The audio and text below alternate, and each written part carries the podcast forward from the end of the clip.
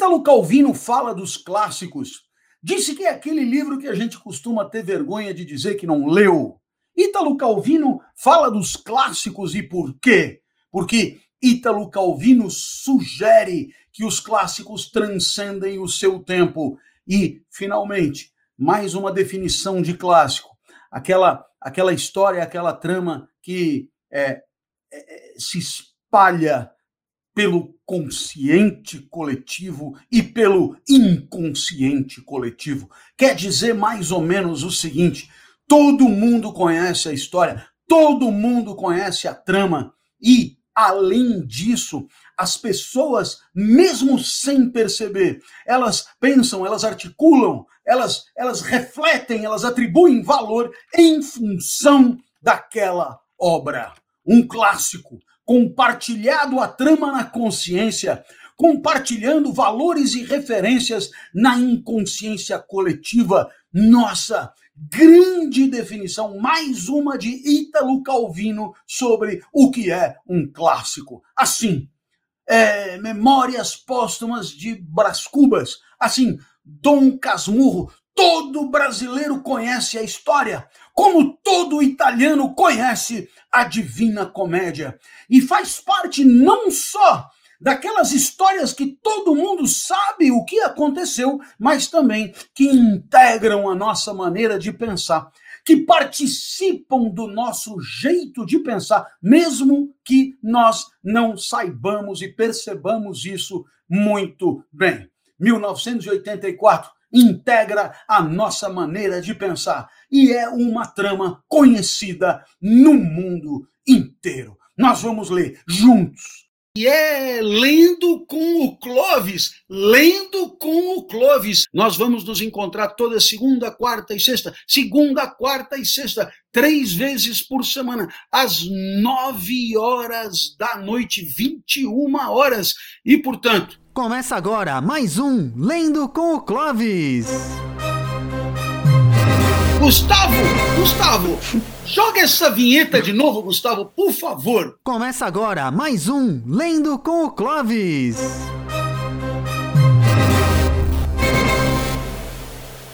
Nós vamos ler juntos. Não se trata de uma interpretação verdadeira. Não estou aqui para dizer a verdade sobre o livro. Estou aqui só para ler com você. E claro, conversar com você, pensar ao invés de pensar para mim, penso alto, penso com você. E quem sabe te ajudo, quem sabe também você me ajuda, porque se você não tivesse aí, eu não estaria lendo esse livro agora. Nós estamos patrocinados pelo Bradesco, pelo Bradesco que nos ajuda já faz tempo, pelo Bradesco que participa eh, das maiores aventuras do espaço ética desde o início, e pelo Grupo Anima. Grupo Anima que com o Daniel Castanho, um entusiasta, também quer também quer que a gente ajude as pessoas a ler mais e a pensar melhor. Bradesco e Grupo Anima.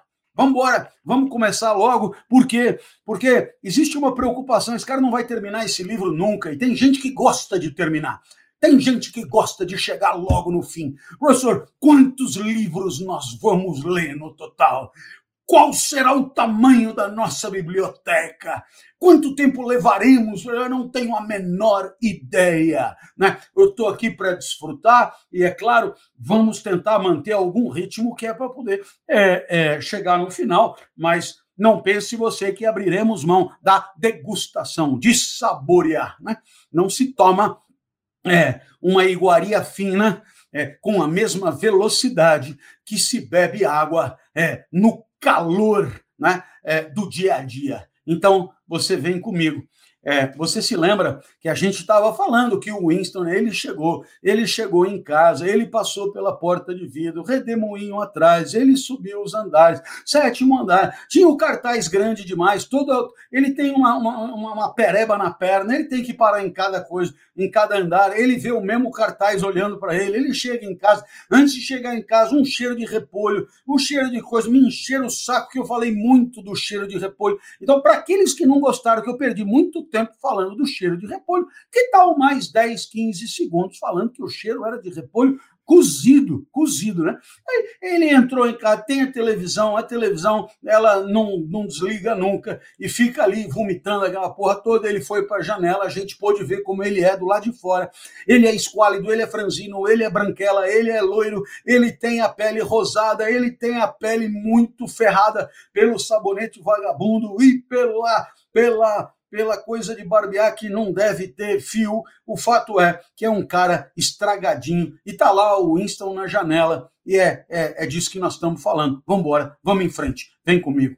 A gente continua. Ele estava na janela, aí tem o, o, helicóptero, o helicóptero passa meio que no meio dos prédios mesmo, voa abaixo, voa abaixo, voa abaixo e para na janela para bisbilhotar. Essa polícia aí, você se lembra, eu falei quarta-feira, essa polícia aí não é uma polícia que põe medo. A polícia que põe medo é a polícia do pensamento. Essa é a polícia que importa, né? Então, naturalmente, eu acho que a gente vai descobrir, né, sobre a polícia do pensamento ao longo da trama. Não me peça para antecipar, claro que eu já li, mas eu não vou ficar antecipando, porque nós estamos lendo junto. Né? Então, o que aconteceu? Pelas costas de Winston, lá atrás de Winston, a voz da, da porra da televisão continuava vomitando é, um negócio sobre o ferro. É, é, esse negócio de ferro, dizer, ele estava explicando sobre fundição do ferro. Eu suponho que ali é, seja lugar de siderúrgica, lugar de, em, em, que o ferro tem alguma importância econômica, etc. Então, ele estava explicando é, essa coisa de fundição de ferro ali, com aquele som, né? aquele som é, de fundo, aquele som que a gente não costuma prestar atenção, mas que nessa televisão aí não rola desligar. Muito legal. E além do mais, é, é, além disso, a televisão falava de um tal de excedente produtivo, excedente produtivo do nono plano trienal. Né? Plano trienal, né? Isso é, nono plano trienal, nós estamos aí num planejamento, economia de planejamento para 27 anos, né? É, e, é, é, é claro que, é, é, vamos dizer, não é nada assim de, de, de, de fascinante, né? É, alguma coisa que quem ouve a hora do Brasil entende super bem. Não é assim de subir pelas paredes de emoção. Muito bem. É, aí é, ele explica uma coisa. A, aquela teletela, né? Aquela teletela, ele diz assim: ela recebia e transmitia é, simultaneamente. É, exatamente isso quer dizer o quê? Né? É, quer dizer o seguinte: que, tal como uma televisão comum, aquela televisão emite é, sons, né? Vamos ver ainda melhor como é que ela funciona. Por enquanto, a gente sabe que ela emite sons, mas ela também recebe, ou seja, ela capta, ela é receptora de imagens. Que imagens? Uai, imagens que ela mesma colhe. E ela deve colher essas imagens aonde? Aonde ela está instalada. Portanto, é muito legal esse sistema. Por quê? Porque você, além de, é, digamos, assistir, você é assistido. Você é assistido, você é observado por alguém em algum lugar, aquilo ali capta a mensagem. Você, portanto, como não dá para desligar, você é filmado o tempo inteiro que está em casa.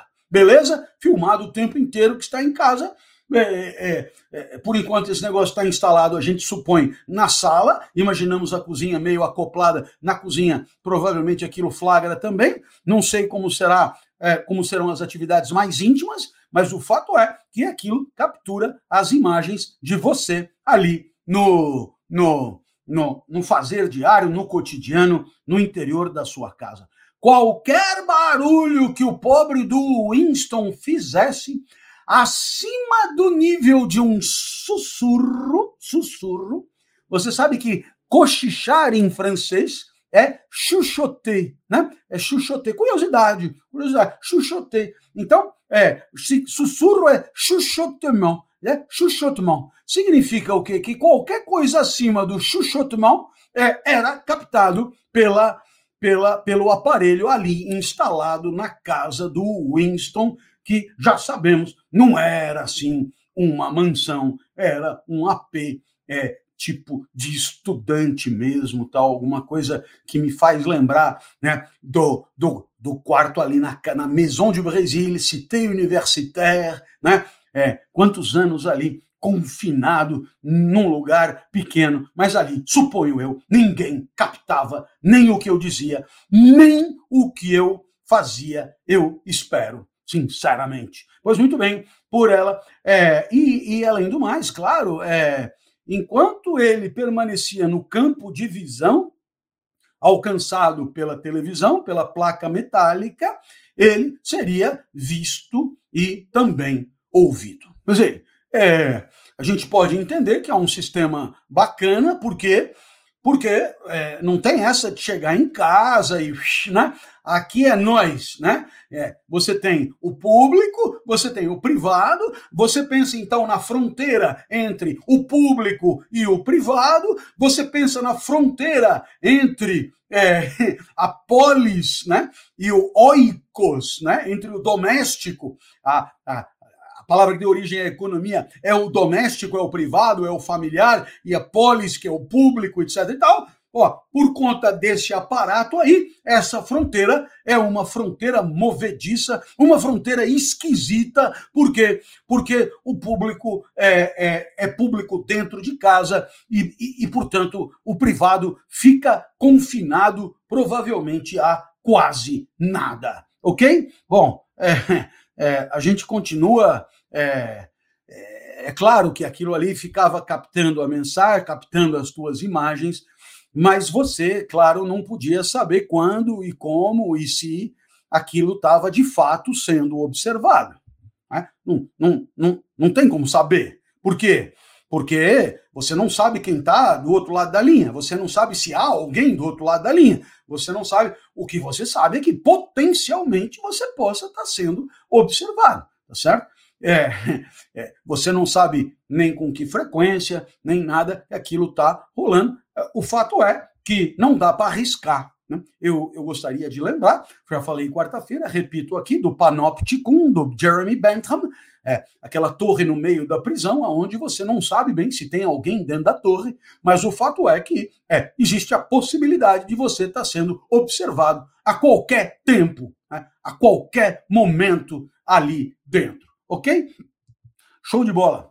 É, a, a polícia do pensamento, ela, claro, é, tinha lá é, condições, não é? portanto, de observar o que acontecia em cada residência, em cada casa, né? e tinha condições de, portanto, é, pelo menos teoricamente, tinha condições de flagrar, flagrar o que é, acontecia nessas casas todas elas ao mesmo tempo. Né? Havia essa possibilidade, pelo menos é aquilo em que acreditavam todos, ok? É, tanto que ele diz era provável que eles observassem todas as pessoas o tempo todo, já que poderiam se conectar.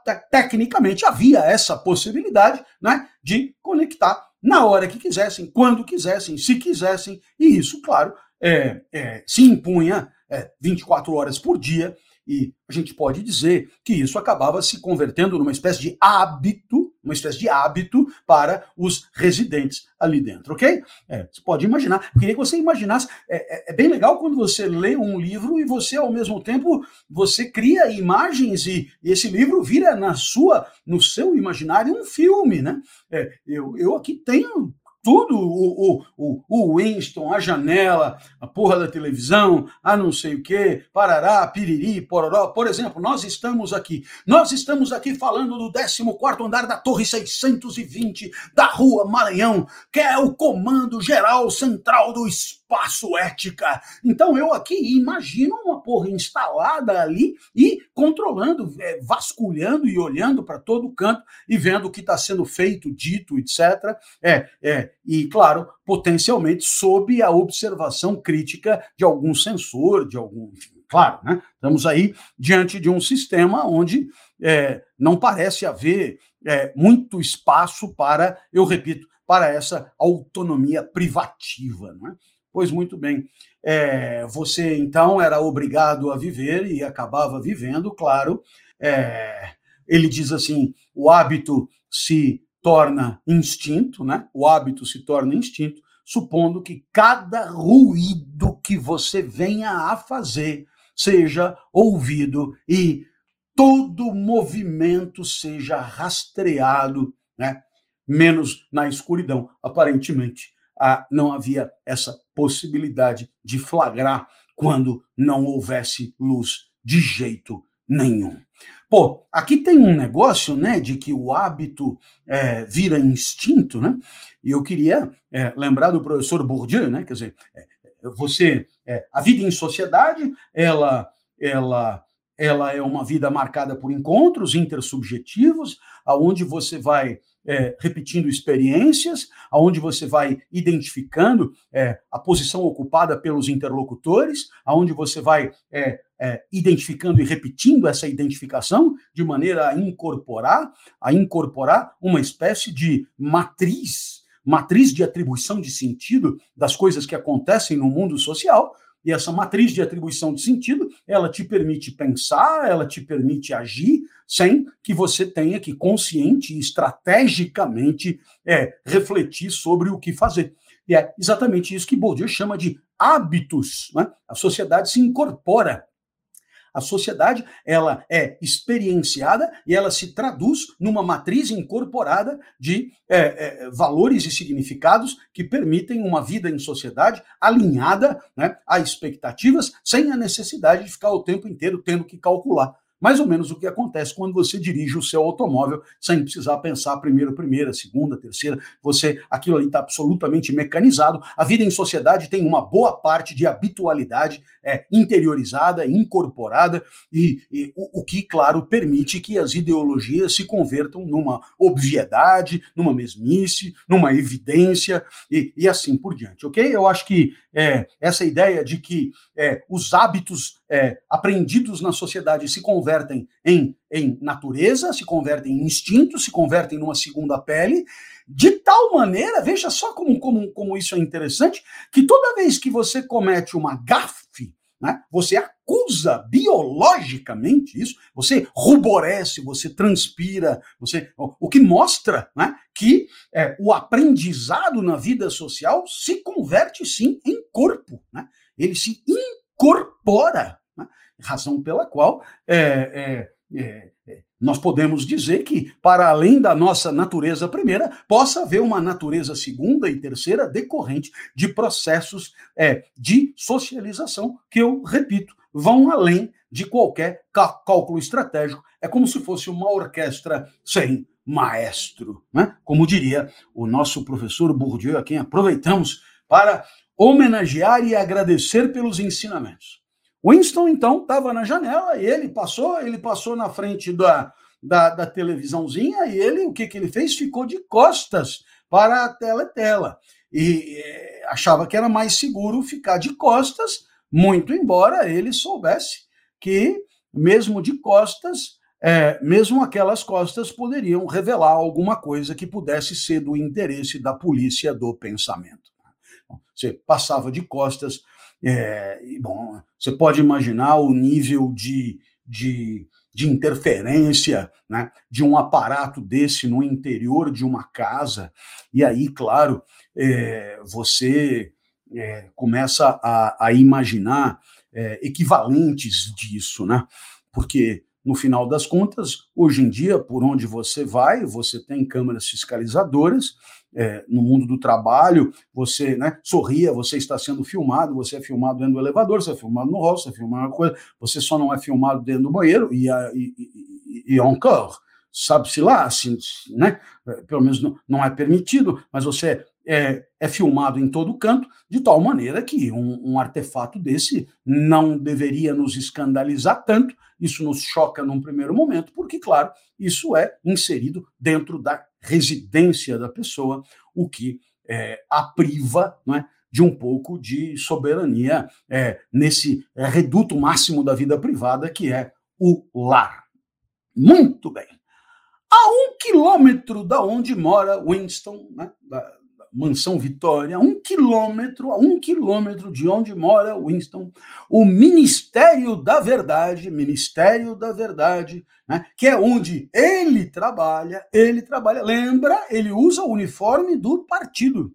Ele usa o uniforme do partido, que é um uniforme azul, e ele trabalha no Ministério da Verdade. Né? Esse Ministério da Verdade tem uma edificação que se destaca com sua fachada grande, né? Sua fachada grande, branca, numa paisagem completamente escurecida, numa paisagem sombria, numa paisagem cinzenta. O Ministério da Verdade é uma edificação branca que se destaca, né? é, simbolicamente é, no meio é, do resto. Né? É, aqui, claro, é, eu, eu, preciso dizer, né? Dizer, é, é, claro que existe uma, uma, uma, uma, uma questão é, da simbologia do poder pelo viés da arquitetura. Né?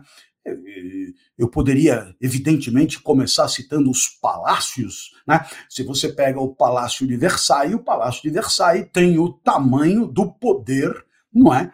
do rei que ali habitava. Né? Se você vai a Brasília, você enxerga uma outra dimensão né, dessa dessa desse estardalhaço simbólico que é o uso da arquitetura para mostrar o poder de quem ali é, é, desfila, de quem ali trabalha e assim por diante. Portanto, essa relação da arquitetura com o poder, né, é, eu, eu, eu poderia citar um outro exemplo, porque nem tudo é, é só público. Né? É, é, eu a Avenida Paulista faz muito parte da minha vida, porque eu estudei muito tempo é, num colégio que ficava na Avenida Paulista, depois eu fiz faculdade de jornalismo que ficava na Avenida Paulista, depois eu trabalhei nessa mesma faculdade que também ficava na Avenida Paulista, na Avenida Paulista, e eu morava perto da Avenida Paulista, então já vai. Mas, bem, o prédio da Fiesp, Federação das Indústrias do Estado de São Paulo, se você olhar bem, né, você vai ver que ele tem uma, uma ele faz lembrar muito Guerra nas Estrelas, né, uma, uma, uma fisionomia assim, é, de de austeridade, ele, ele se projeta, ele é, ele, ele demonstra força, né? Ele demonstra pujança, ele demonstra, né? Então existe uma relação simbólica da arquitetura com o tipo de é, é, é, poder é, de quem ali é, está, habita, reside, trabalha e assim por diante. Pois muito bem. É, então esse Ministério da Verdade tinha tudo isso e muito mais, né? É, é, e claro que é, isso que contrastava com o Ministério da Verdade é, era mesmo Londres. Então, aqui, né, né, a gente para aqui porque porque agora nos foi dada uma informação importantíssima que nós juntos só descobrimos agora. Nós estamos em Londres.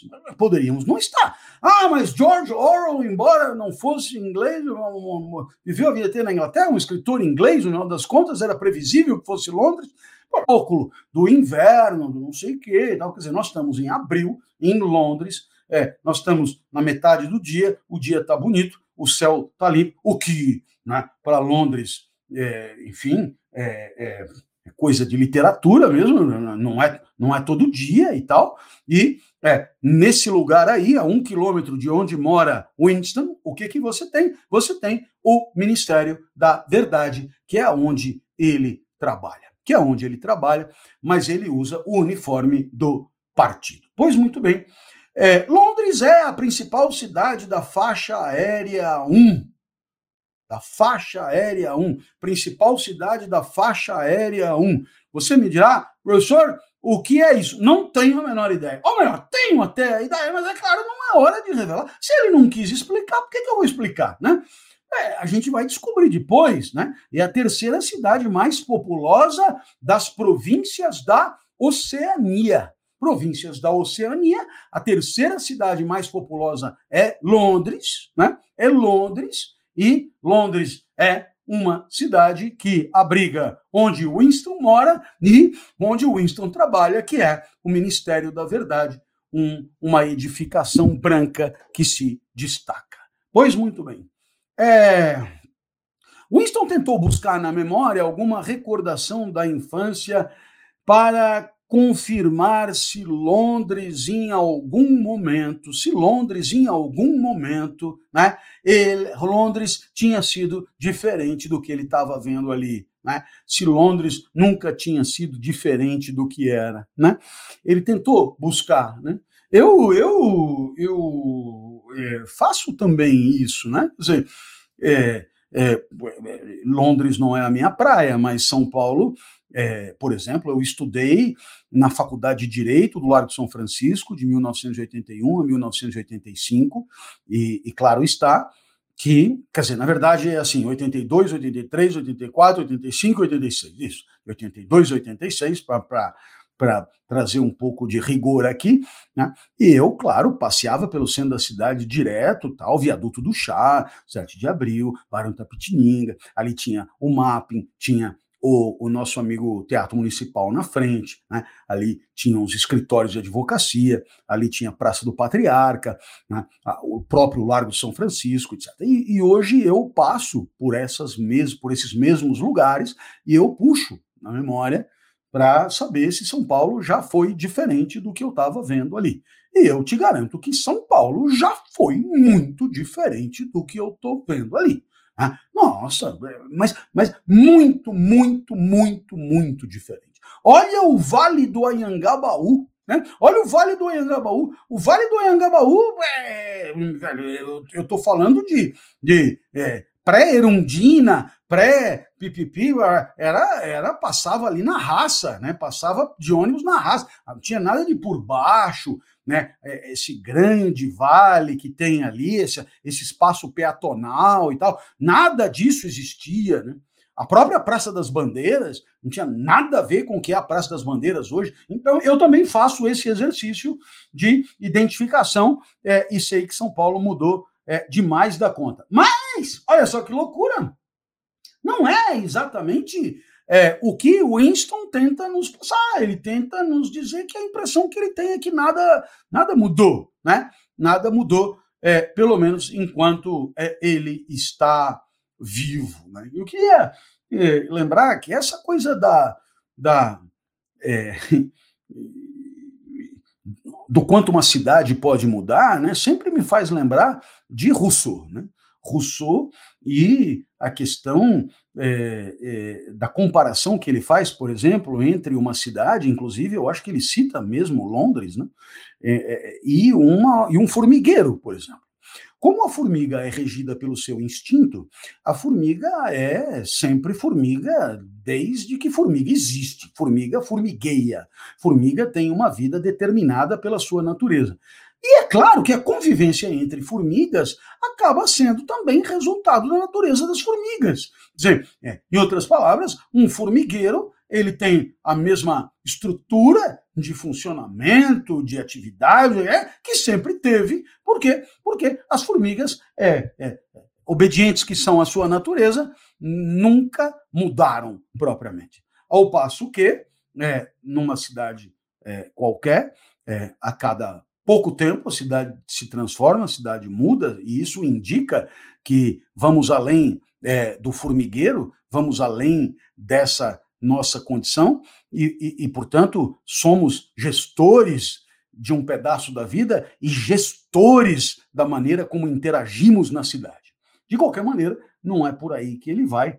É, aquela vista de casas do século XIX, apodrecendo, né? com as laterais escoradas por vigas de madeira. Né?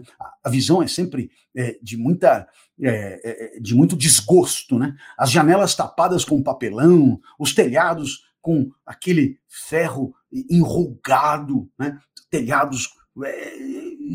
E o muro rachado dos jardins cedendo é, em toda parte Será que sempre isso tem, tinha sido assim? Né? Ele se pergunta, ele busca na memória, ele fuça. Né? Os locais bombardeados onde o pó de gesso rodopiava, ele adora rodopios de É a terceira, vai anotando aí, porque é a terceira vez que ele põe coisa rodopiando. É, precisa ver se lá em Londres é mais comum, né? Mas de qualquer maneira, há uma certa insistência nessa imagem do rodopio de poeira, pó de gesso, papéis picados. É a terceira vez a gente vai notando aí, né? É, é, e brotos de salgueiro cresciam sobre pilhas de entulho, onde as bombas abriram uma clareira maior, né, em que brotavam colônias precárias de casas de madeira que mais pareciam galinheiros. Será que fora diferente em algum momento? Olha, esse negócio do galinheiro eu achei esquisito e eu fui fuçar, e assim, essa tradução é curiosa, viu? Por quê? No final é casa de coelhos, pelo menos, né? É, naquilo que eu fui ver de um original em inglês, Casa de Coelhos, né? Portanto, galinheiro, né? Galinheiro me pareceu tupiniquim demais. É, bom, um aplauso ao tradutor que deu uma adaptada, uma regionalizada, um papapá, papapá, mas é que galinheiro em Londres me soou forte e, e, é, e é, na verdade, ali casas de coelhos, né? Casas de coelhos. Inclusive, eu fui buscar também fora do inglês, em, em francês, em italiano e também lapin, né?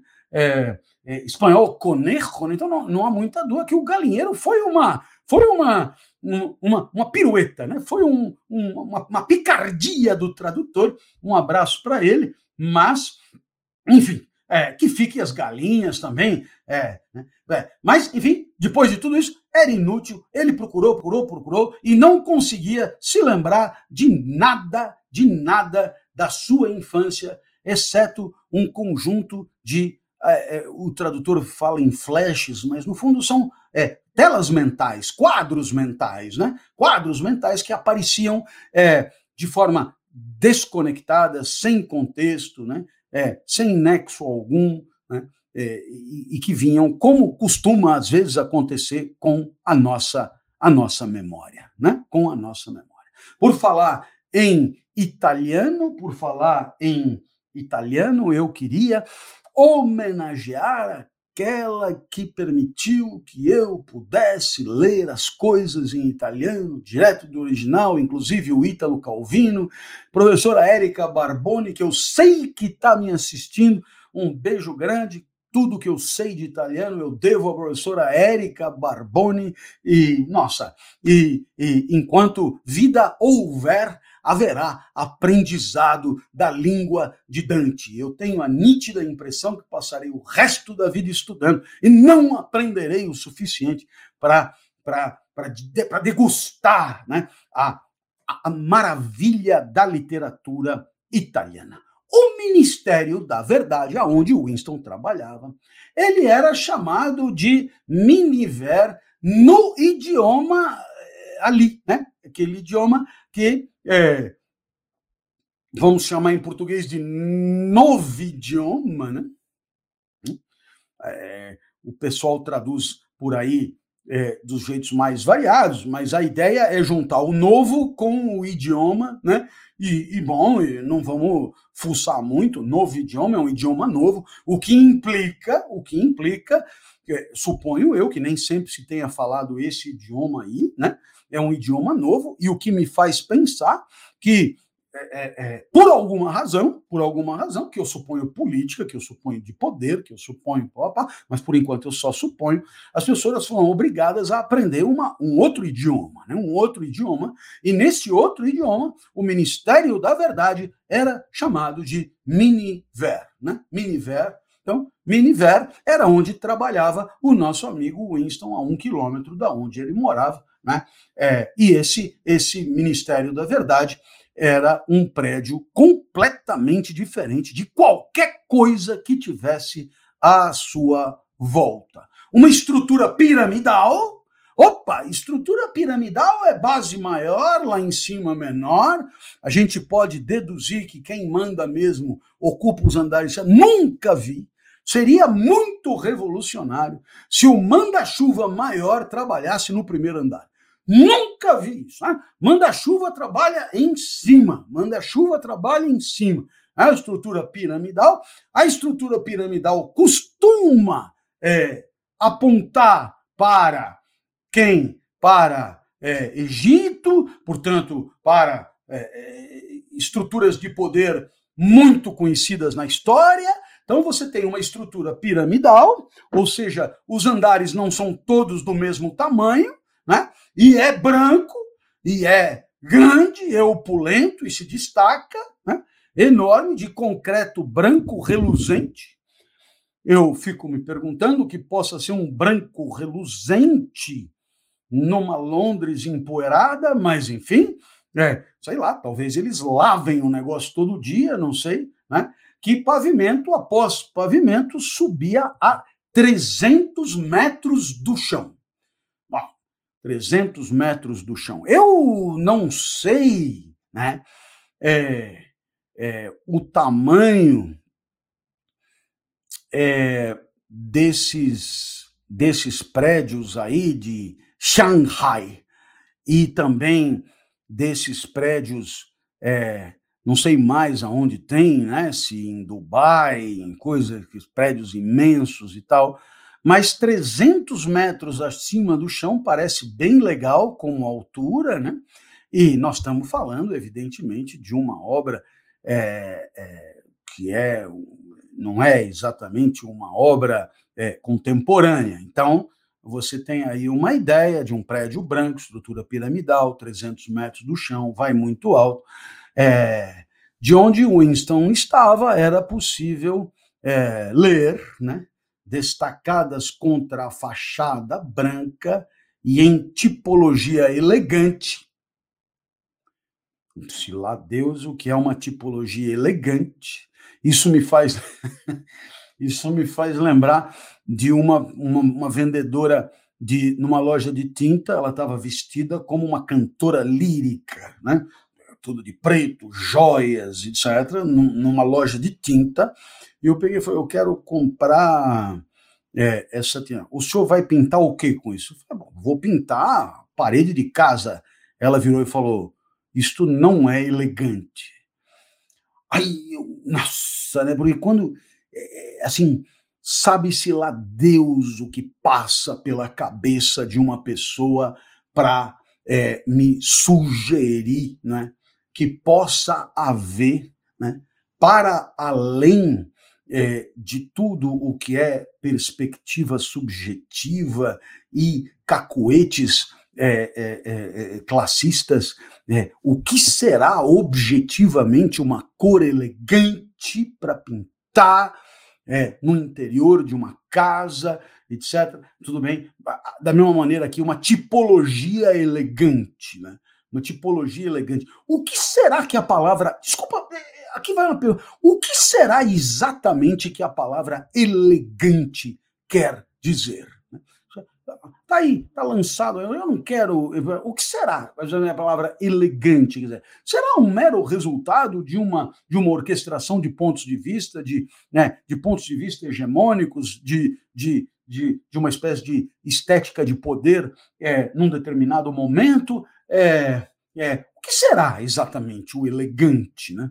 É, é, talvez possamos simplesmente dizer que o que foi elegante em algum momento da história não é mais, mas é, é, talvez seja pouco, né? Porque é, o fato de dizer que o que foi elegante não é mais, não não respondeu a minha pergunta. Eu perguntei o que significa né, elegante. Tipo, eidos, né? O que significa elegante, a ideia de elegante, o que quer dizer elegante, porque é, eu até me lembro que é, um dia foram me ensinar a andar a cavalo, o cavalo chamava elegante. De fato, ele tinha uma postura elegante, mas eu caí com três minutos e quebrei o braço. Então, eu não fiquei com simpatia dessa palavra elegante, que sempre me oprime, talvez por sempre me chafurdar na deselegância, né? me chafurdar na deselegância presumida. Então, eu queria saber o que possa ser uma tipologia elegante. Mas foda-se, ele falou, a gente engole os três lemas do partido. Os três lemas do partido. Então vamos ver os três lemas do dia. Guerra é paz. Guerra é paz. liberdade é escravidão, ignorância é força. Bem, é, eu, eu prometo voltar a esses três slogans, porque eles são intrigantes. Né? Porque quando você diz que guerra é paz, você poderia, assim, de maneira desarmada, você dizer que ele é, propõe como identidade o que são opostos. Né? Propõe como idênticos o que são opostos. Né? É, se você tiver que definir guerra, provavelmente definirá pelo contrário da paz. E se você tiver que definir paz, provavelmente definirá pelo contrário da guerra. Então, o que ele faz é, é construir uma frase: guerra é paz, estabelece uma identidade, uma identidade entre opostos.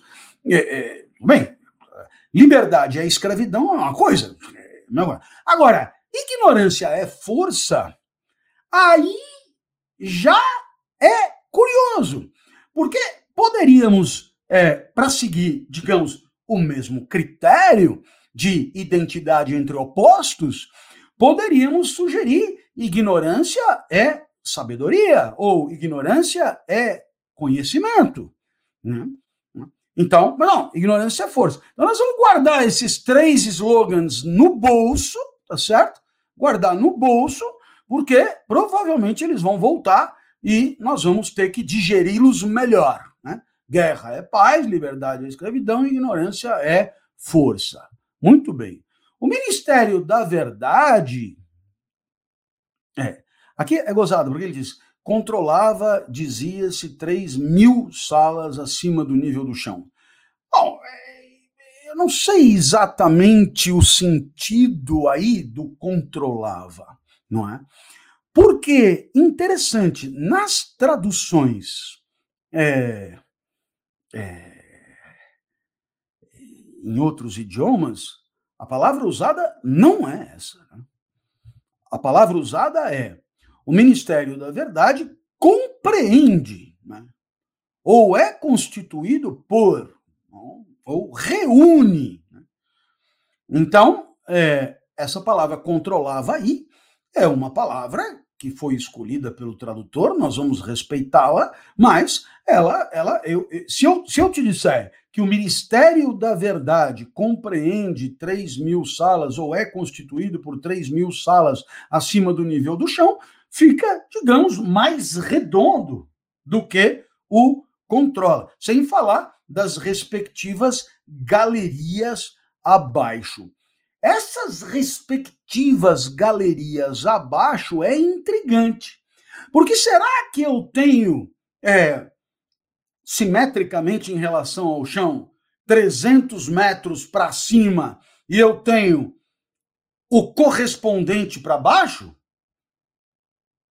É uma interpretação. Então, é, porque ele diz respectivas, respectivas. Né? Então, mais um, menos um, mais dois, menos dois, mais três, menos três, mais quatro, menos quatro. É uma interpretação possível. Né? Então, talvez fosse interessante é, é, é, fuçar isso melhor, mas de qualquer maneira não é absolutamente imprescindível para o andar da carruagem, porque a gente tem uma ideia que é uma edificação é, grotescamente colossal, né? e é o Ministério da Verdade, aonde ele trabalha, show de bola.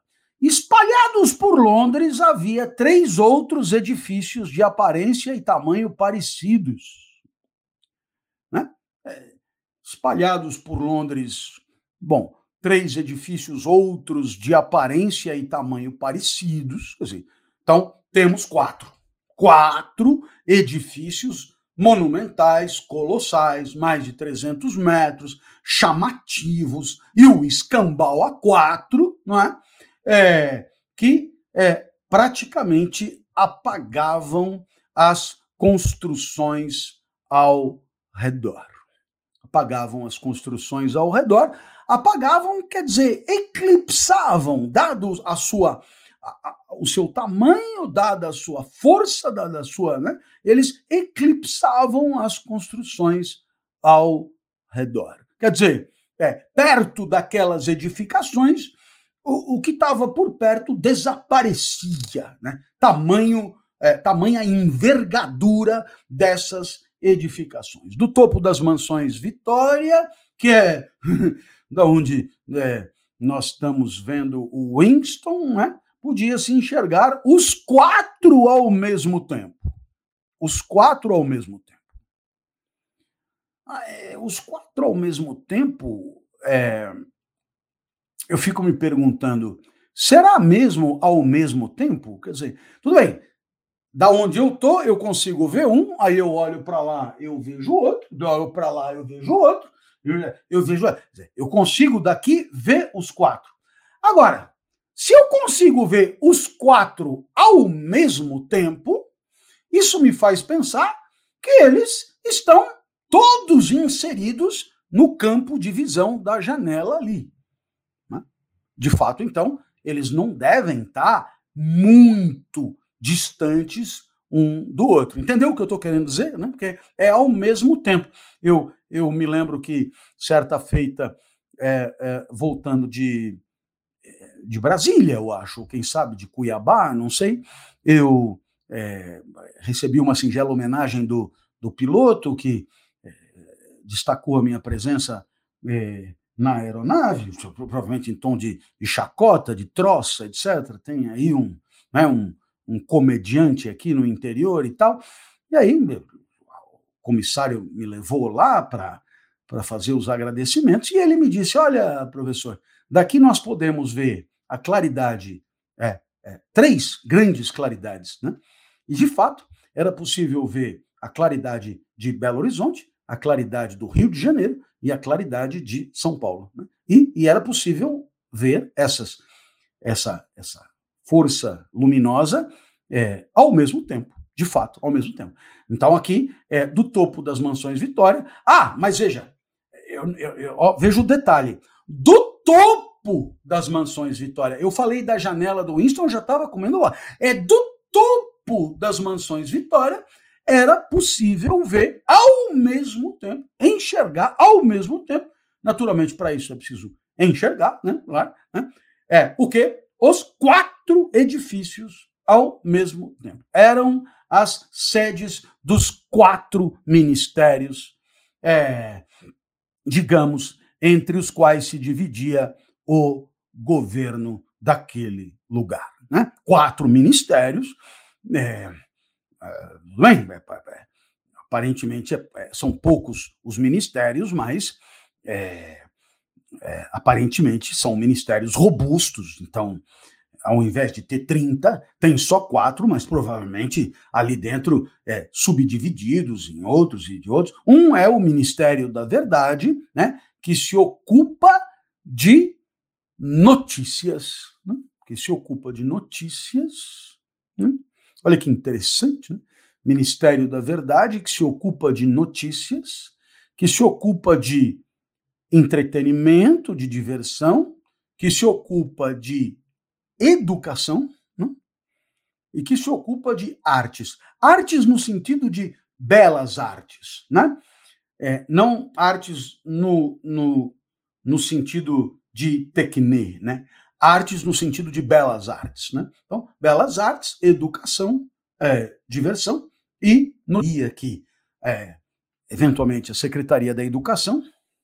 Secretaria da Educação reuniria a Secretaria, a SECOM, né, Secretaria de Comunicação, o Ministério da Educação, o Ministério da Cultura, né, e, e é isso. Né? É, é, então, comunicação, educação e cultura. Né? Esse é o Ministério da Verdade. Portanto, o Ministério da Verdade, onde trabalhava Winston, era onde cuidava de comunicação, educação e cultura, portanto, notícias, diversão, educação e belas e belas artes. O Ministério da Paz se ocupava da guerra. Veja que há, é, é, de novo, esse jogo, né? É, naturalmente que nós temos aqui é, os, os, nossos ministérios equivalentes, né? Mas o Ministério da Paz se ocupa da guerra. Né? O Ministério da Paz se ocupa da guerra. O Ministério da Verdade se ocupa das notícias. Né? é, é interessante. Né? Se você fizer um, um estudo assim, baixa guarda. Ele diz assim: o Ministério da Paz se ocupa da guerra. O Ministério da Verdade se ocupa das notícias. Ora, vamos. E se a gente invertesse? O Ministério das Notícias se ocupa da verdade. O Ministério da Paz se ocupa da guerra. Então, que interessante, nós poderíamos sugerir, né, botando isso no papel como faria um matemático chato, né, que a notícia está para a verdade, assim como a paz está para a guerra. A notícia está para a verdade, assim como a paz está para a guerra. Portanto, nós temos aí o, o, o, o germe, o embrião das fake news, né? Fake news. É, a notícia está para a verdade, como a paz está para a guerra. Né? O Ministério do Amor, que nós poderíamos sugerir, se ocupa do ódio, né? é um ministério, que, mas não é do ódio, né? que mantém a lei e a ordem, e o ministério da fartura, que cuida de questões econômicas. Pois, é, é, é, é fazendo aqui uma, uma, uma ponderação, isso aqui é importante. Você vai dizer, ah, professor, o senhor desse jeito não avança. Pô, mas avança você aí sozinho, né? Quer dizer, eu não, eu não preciso, é, é, é preciso. Por que, que o cara. Por que, que ele botou isso desse jeito? Qual é a dele, né? Quer dizer, o Ministério do Amor, né? É, e aí, claro, eu, eu fiquei pensando o que, que essa história do amor podia ter a ver, né? Por que, que ele não fez assim? Ministério da Justiça, né, que mantinha a lei e a ordem, ou até o Ministério da Segurança, né, que mantém a lei e a ordem. Né? E aí, então, eu pensei em Agostinho, né? ame e faça o que quiser. Né? Havendo o amor, é, não há necessidade mais de lei ou de ordem, porque é, o amor dá conta de tudo. Né? Ame e faça o que quiser. Então, eu, eu, eu entendi qual é a do cara, né? Olha só. O Ministério da Paz cuida de quando não há paz. O Ministério do Amor cuida de quando não há amor. O Ministério da Verdade cuida de quando não há verdade. E o Ministério da Fartura cuida da economia, isto é, de quando não há fartura. Ah, irrefutável, irrefutável. Olha que beleza do alto, do alto, do alto do 14 andar da Torre 620 da Rua Maranhão. Nós temos aqui uma interpretação que George Orwell, creio eu, aplaudiria. Aplaudiria, porque de fato, quando é que você precisa de lei e ordem? Quando não há amor, vá lá nas Confissões de Agostinho, Está lá tal e qual. Né? Quando é que você precisa de, de, de Ministério da Verdade, onde todo mundo mente? Quando é que você precisa de Ministério da Fartura, aonde há escassez, pobreza, miséria, etc. E, é, e é, ficou faltando um, né? porque são quatro, ficou faltando um. É, ah, o Ministério da Paz, claro, é, ele importa quando é, não há paz. Né? Quando não há paz. É, é, então, aqui, cada um cuida do que não é. Né? Cada um cuida daquilo que não é. é. E, naturalmente, aqui eu queria destacar a questão da notícia, que é cuidado pelo Ministério da Verdade. Né?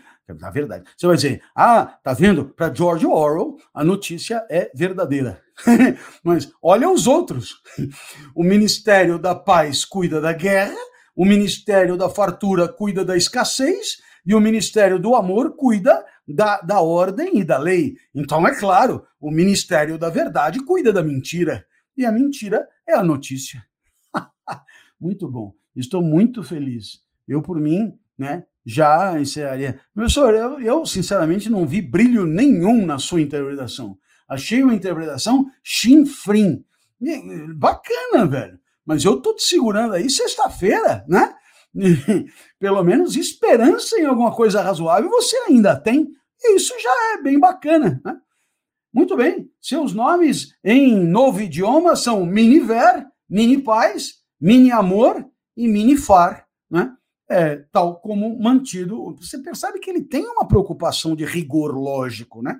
É óbvio, até elementar, assim, meio infantil, meia coisa. Então, pô, se o da guerra cuida da paz, o outro cuida do coisa, o outro cuida do. É, eu acho que está claro o que eu tentei explicar. O Ministério do Amor era o mais temido. Porra, mas é evidente. Né? O Ministério do Amor cuida do quê? De quando há ódio, portanto, é o mais temido, evidentemente. Nele não havia nenhuma janela. No Ministério do Amor não há nenhuma janela. Winston nunca tinha estado dentro do Ministério do Amor. Né? Olha que o Winston é um cara que trabalha num ministério. Né? Aliás, caberia a pergunta nesse lugar aí: será que tem alguém que não trabalha em algum ministério ou no partido? Né? É, né? Pergunta, né? tipo, deve ter. Ah, né? o cara é dono da padaria, o outro, ah, né? dono do bar, etc. Né? Então, mas, sim, é, qual é a porcentagem de servidores públicos, digamos assim, nessa sociedade aí? É uma curiosidade que o autor talvez nos, nos satisfaça. Né? No Winston nunca tinha estado lá dentro, é, nem a meio quilômetro de distância. Era um lugar de acesso impossível. Ah, né? O Ministério do Amor é um lugar de acesso impossível. Né? então, bom, é a não ser em compromissos oficiais e ainda assim só se entrava após o que atravessar um labirinto de arame farpado só que isso aqui tem um pouco até da Odisseia de Homero, isso aqui é louco, um labirinto de arame farpado, emaranhado. Daqui a pouco aparecerão sereias com seus cantos né, mortais, portas de aço e nichos com metralhadoras escondidas, etc. É, é bem, bem incrível. Isso aqui me fez lembrar, nesse momento, um dos momentos mais marcantes da minha vida como explicador, como professor, que foi a palestra que eu dei no Cadeião de Pinheiros, é, relatada, relatada, se eu não estou equivocado, no livro Tesão de Viver.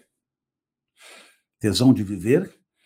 É, é uma experiência impressionante, uma experiência da qual eu, eu, eu guardo assim a, as impressões mais mais profundas, né? mais profundas e, e, e mais, mais difíceis. Né?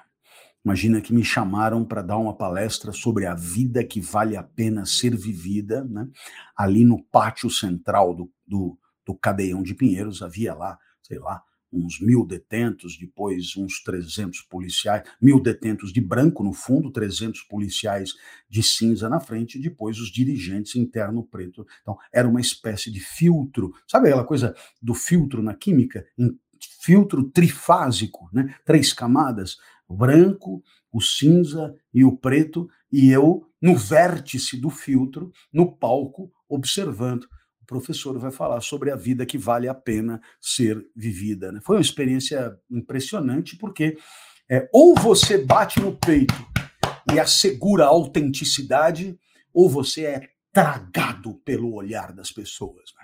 Bate no peito e diz: Eu estou aqui, eu sei do que você está eu sei, eu sei qual é a tua praia, e acredita, eu estou vendo aqui. Eu não vim aqui com uma historinha decorada, eu não vim aqui com uma bostinha para falar que. Né? Não, não, eu estou vendo, velho, eu estou vendo aqui, né? Então, é, isso me fez lembrar um pouco esse ministério do amor. Bom, mesmo as ruas que conduziam até suas barreiras externas eram patrulhadas por guardas com cara de gorila.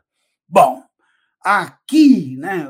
Aqui, sabe-se lá Deus o que é que ele quis dizer com guardas com cara de gorila. Eu não tenho a menor ideia do que ele quis dizer com isso, e eu não vou estender a, a conversa. Né?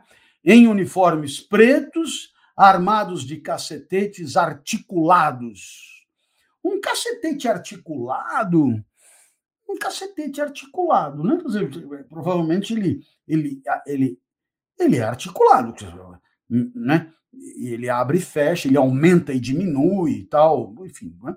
É interessante imaginar, né? Winston se virou abruptamente. Havia programado seu perfil no modo de exibição ou é, o, o, modo de exibição que ele programou o perfil dele, perfil, hein? o perfil dele estava no otimismo tranquilo, que era aconselhável.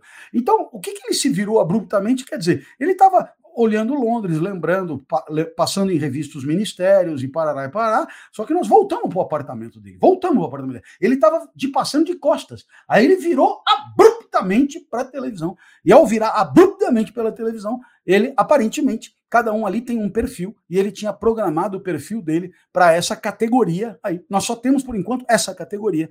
Quem sabe ao longo da trama ele nos traz outras e o perfil era o perfil é, otimista, tranquilo, que era conveniente, conveniente, é, era bem visto um perfil com essas características, otimista, tranquilo, provavelmente por quem vigiasse a, a partir da polícia do pensamento. Qual será a relação entre a polícia do pensamento e os quatro ministérios? Não sabemos. De qualquer maneira, é, já falamos aqui por mais de uma hora, hoje é sexta-feira, e eu queria encerrar esse programa é, agradecendo novamente a todos aqueles que é, é têm me ajudado a, a vencer é, as dificuldades é, pelas quais, dificuldades de saúde pelas quais estou passando, que estão aí assistindo, e eu lhes homenageio, eu lhes agradeço com sinceridade, é, em especial a doutora Cleide, que foi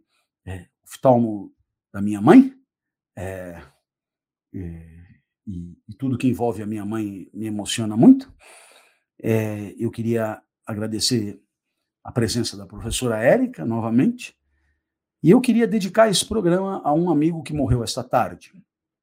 Meu amigo Ademilson morreu essa tarde de Covid, aos 40 e poucos anos de idade.